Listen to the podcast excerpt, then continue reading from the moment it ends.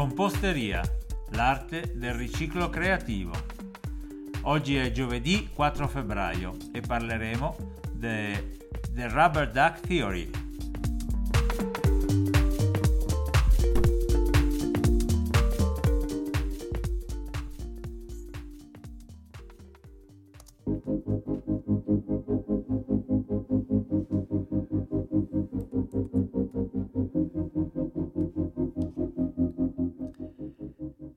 La papera gialla. La cosa non suonerà nuova agli sviluppatori di software, ma magari al resto del mondo sì.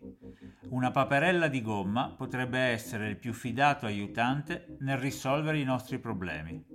Una sorta di maestro zen o di psicoterapeuta da tasca.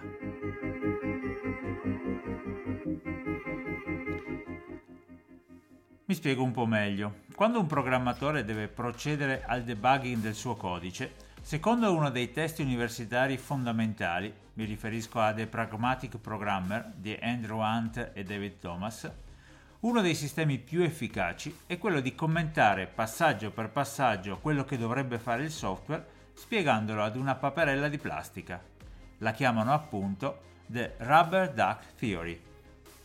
Per i non addetti ai lavori, i problemi di un software vengono chiamati bug e l'operazione di cercarli e risolverli viene chiamata debugging. A ben pensarci è una pratica solidissima. Obbligarsi a ripercorrere passo passo tutto il flusso, tutta la sequenza di comandi, aiuta da un lato a verificare se ci sono falle logiche, dall'altro a controllare che ogni passo faccia quello che avrebbe dovuto fare. Magari qualcuno si chiederà perché parlarne con una papera di gomma e non con un essere umano ma lo scopo del test è chiarirsi le idee, non chiarirle ad un'altra persona. Quindi avere un collega o un giocattolo inanimato è esattamente la stessa cosa.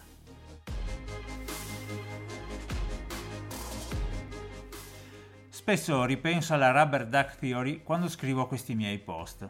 Esporre i miei pensieri ad un pubblico silenzioso, invece che ad un amico durante una conversazione, mi obbliga a trasformare idee ed intuizioni in pensieri espressi, in frasi di senso compiuto, o almeno cerco.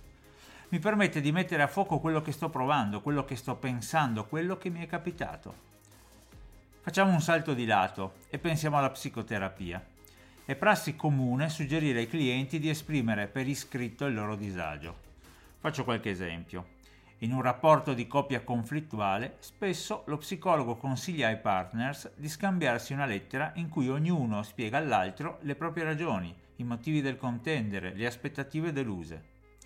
Sempre in psicologia, viene sovente consigliato di tenere un diario nel quale annotare sensazioni, paure, gioie, accadimenti. È il potere catartico della parola. Quando trasformiamo un'emozione in una frase, riusciamo a renderla terza rispetto a noi, possiamo osservarla da fuori e comprenderla meglio, possiamo trasferirla ad altri. In questo ultimo anno mi è capitato spesso di parlare da solo. Magari chi mi vedeva da fuori pensava che io fossi pazzo, ma il motivo è che non vedeva la paperella di gomma gialla che tenevo in mano. In realtà io stavo facendo il debugging della mia vita.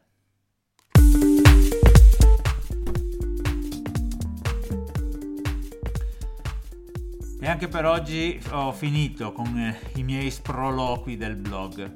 Come al solito potete continuare a seguirmi qui su Composteria, su Spotify, su Google Podcast, su Apple Podcast, sul mezzo che preferite, oppure potete venirmi a cercare sul web all'indirizzo franzrossi.com.